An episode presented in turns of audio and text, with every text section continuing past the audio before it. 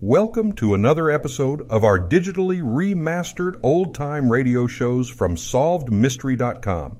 Visit our website for complete collections of your favorite old time radio series. Remember to follow us so you won't miss new releases from SolvedMystery.com. who was born in Dunfermline, Scotland, in 1837. He is reading aloud to his friend, Tom Miller. And in this way, our friend Benjamin Franklin spent his boyhood and youth until, on account of some disagreement with his brother, he left his native town and went to Philadelphia. He should have come to Pittsburgh. Oh, no, you're showing your ignorance, Tom Miller. Pittsburgh wasn't even heard of then. This happened more than a hundred years ago. Ah, Tom Franklin was poor, just like we are. But he made good. He wasn't a messenger boy, though. He was a printer. That's just as bad. Printers are poorer than messengers, I know. My uncle Angus was a printer back in Scotland. I thought he was a weaver. No, my father was a weaver, and he was poorer than Uncle Angus. You know, Andy, I don't believe a young man has a chance anymore. And why not? Well, all these modern inventions, they're putting men out of work.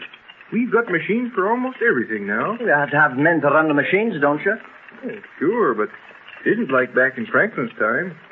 In those days, it was easy to get ahead. Not any easier than it is now. No? No, take Franklin, for instance. Well, he was poor, and he didn't have any schooling. But Tommy had brains. Well, everybody has brains. Aye, but everybody doesn't know how to use them. If you're going to use your brains, you have to read, Tom. You have to study. What if you don't have the chance? Make the chance. Well, just like we're doing. This is Saturday afternoon, isn't it? Yes, our day off. Well, what are the other fellows doing on their days off? Well, most of them go out and have a good time. Do you think reading about the life of Ben Franklin will make us successful? No, but it'll help. Now, look at this big house. Wouldn't you like to have a house like this? I'd like to have as much money as Colonel Anderson, the man that owns it. Colonel Anderson's a fine man. If I had his money, I'd do just what he's doing. I'd open up my library to the whole town.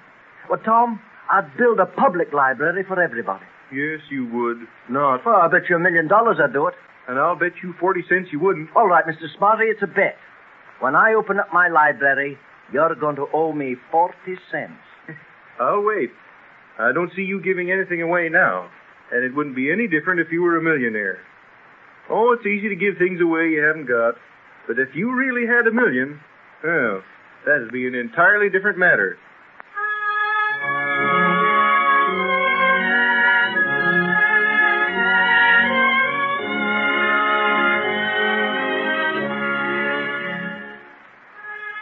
Andrew did not long remain a messenger boy. In a few years, he was a telegraph operator for the Pennsylvania Railroad. Then he was promoted to work in the office of the superintendent. One day, while traveling from Pittsburgh to New York by train, a bright eyed man wearing sadly wrinkled clothes plumped a green carpet bag down in the aisle beside him. Morning, sir. You mind if I sit down beside you? oh, no, no, no, not at all. Plenty of room. Thanks. Say for Sunday. Yes, if you like to travel in the daytime. I do. I can't sleep in these coaches at night. The back of the seat's too low. The railroad was smart. They'd put beds in their trains. Beds in a train. ah, take up too much room. But the time will come when every night train will have beds in it. Do you think so? I know it. Say, see here, lad. I think I know you. Aren't you Andrew Carnegie, the young man who works for Superintendent Scott? Aye, that's me. My name's Thomas Woodruff. I've been trying to talk to your boss for a long time. I'm an inventor. I've invented a special coach for a train, just like we were talking about. A sleeping coach. Oh? I'd like to interest Mr. Scott, and, uh, well, you might be able to help me. I might. If the invention's any good. Of course it's good. Now, I'll show you my model. It's here in my satchel. Oh, these newfangled snaps are the hardest things to open. I... There. There. Now, now look at that. The seats slide down, and that makes a bed wide enough for two people. Yes, but what are you going to do with the other two people? Watch. There's an upper berth. It swings down from the top. Oh. Simple, isn't it? But is it practical? Well, the model speaks for itself. Every measurement is exact. Looks like a pretty good idea. Do you think you could interest your boss in it? I don't know. The superintendent's pretty wary about new inventions. He's a Scotsman. You're a Scotchman, too, aren't you? Uh, well, in a way. Well, it was easy for me to convince you. So why aren't you able to convince the superintendent? I might try. Well, if you did, and if you sold him on the worth of my invention, I might let you in on it as a partner. For how much? Oh, say $1,200? Hmm, that's a lot of money. But I'll arrange for you to have a talk with Mr. Scott.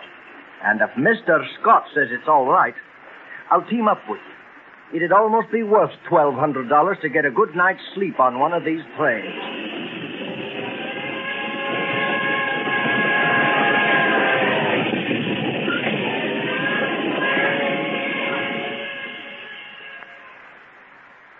As a result of this meeting, Carnegie became a partner in the Woodruff Sleeping Car Company.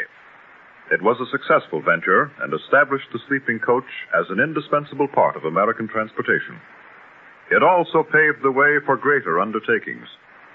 In 1866, Carnegie and his boyhood friend, Tom Miller, organized the Pittsburgh Locomotive Works. From then on, his fortune was made. He acquired vast lands rich in oil, coal, steel.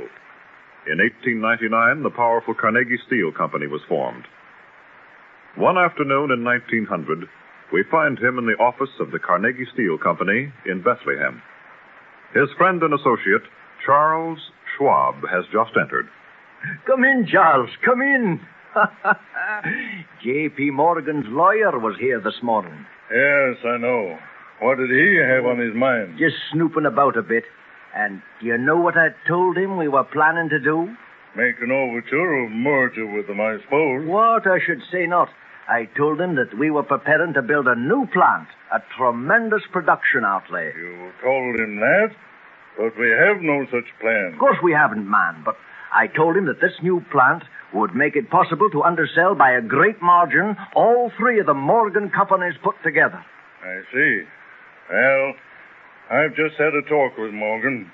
He wants to take an option on the Carnegie interest, steel and all. An option? Yeah.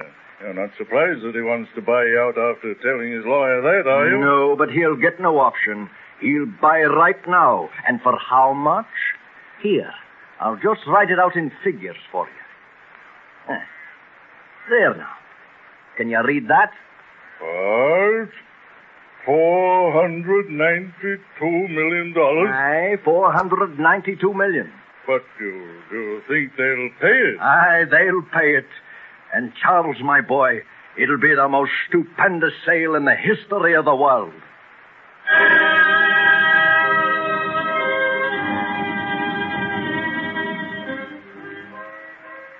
At the age of 64, the boy who began life in the cottage of a poor weaver consummated the largest sale that had ever been known in the history of the world. And a few years later, we find him in the drawing room of his New York residence. Seated in a chair before him is Tom Miller, his boyhood friend. You've been a good friend to me for many years, Tom. And I thought I'd have a talk with you before. eh, Before I Before you what? retire from business. Re- retire? That's what I said. But Andy, you can't retire. Why not? Well, you're still a comparatively young man. You've built up the greatest corporation America's ever seen. You can't quit now. You still haven't told me why. Well, the, the company needs you, and the men need you. They know that you are square, and they'll play the game with you. Yes, I know that. But I'm still going to retire. Do you realize how much money I've made, Tom? Yeah, I have a vague idea. Our company's now making a clear profit of $40 million a year. By next year, the profits will probably be $60 million. Well, then why do you want to sell out? Well, I've always said that it's a disgrace for a man to die rich. And when I said it, I meant it. Uh, But what do you intend to do, Andy? Tom, do you mind that day when we were boys together? Mind how we used to visit Colonel Anderson's library? Yes, I do. That library was just for working boys, and I said then that someday I'd build a library for everyone. You can't give all that money to a library. No, but I can build libraries all over the United States, all over the world, in fact. Oh, so that's it. That isn't all, Tom. It'll take me the rest of my life to spend what I've made. Spend it in the right way.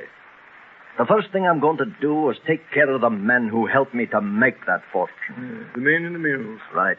I'm going to provide them with a, a relief fund, one that'll insure them against accident and poverty and old age. They'll appreciate it, Andy. But even if you carry out these plans, well, still there's plenty left. I can find lots of ways to distribute wealth. I can establish schools and colleges. I can help science to fight diseases. You know, spending that money is going to be twice as exciting as earning it. Yeah, but it won't be half as hard. Tom, at last I know what people need more than anything else. What? Understanding. That's the answer to everything. Yeah, perhaps it is. People should learn to understand one another, Tom.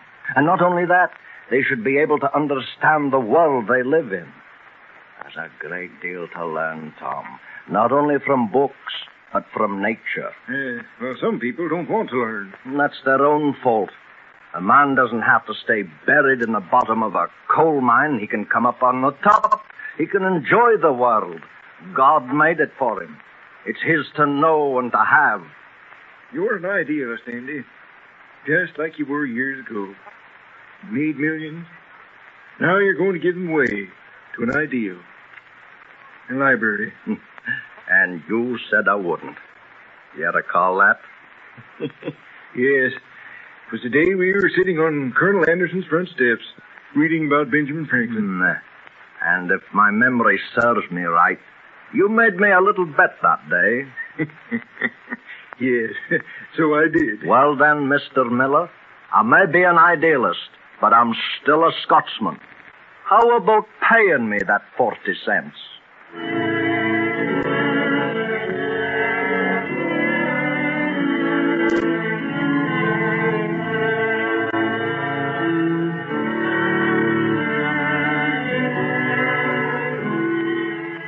As a captain of industry, Andrew Carnegie's fame has been great. But as a philanthropist, an educator, and a friend to man, his name will live on through the centuries. We thus pay homage to Andrew Carnegie, a Scotchman by birth, an industrialist by profession, gentleman by nature. Captain of Industry.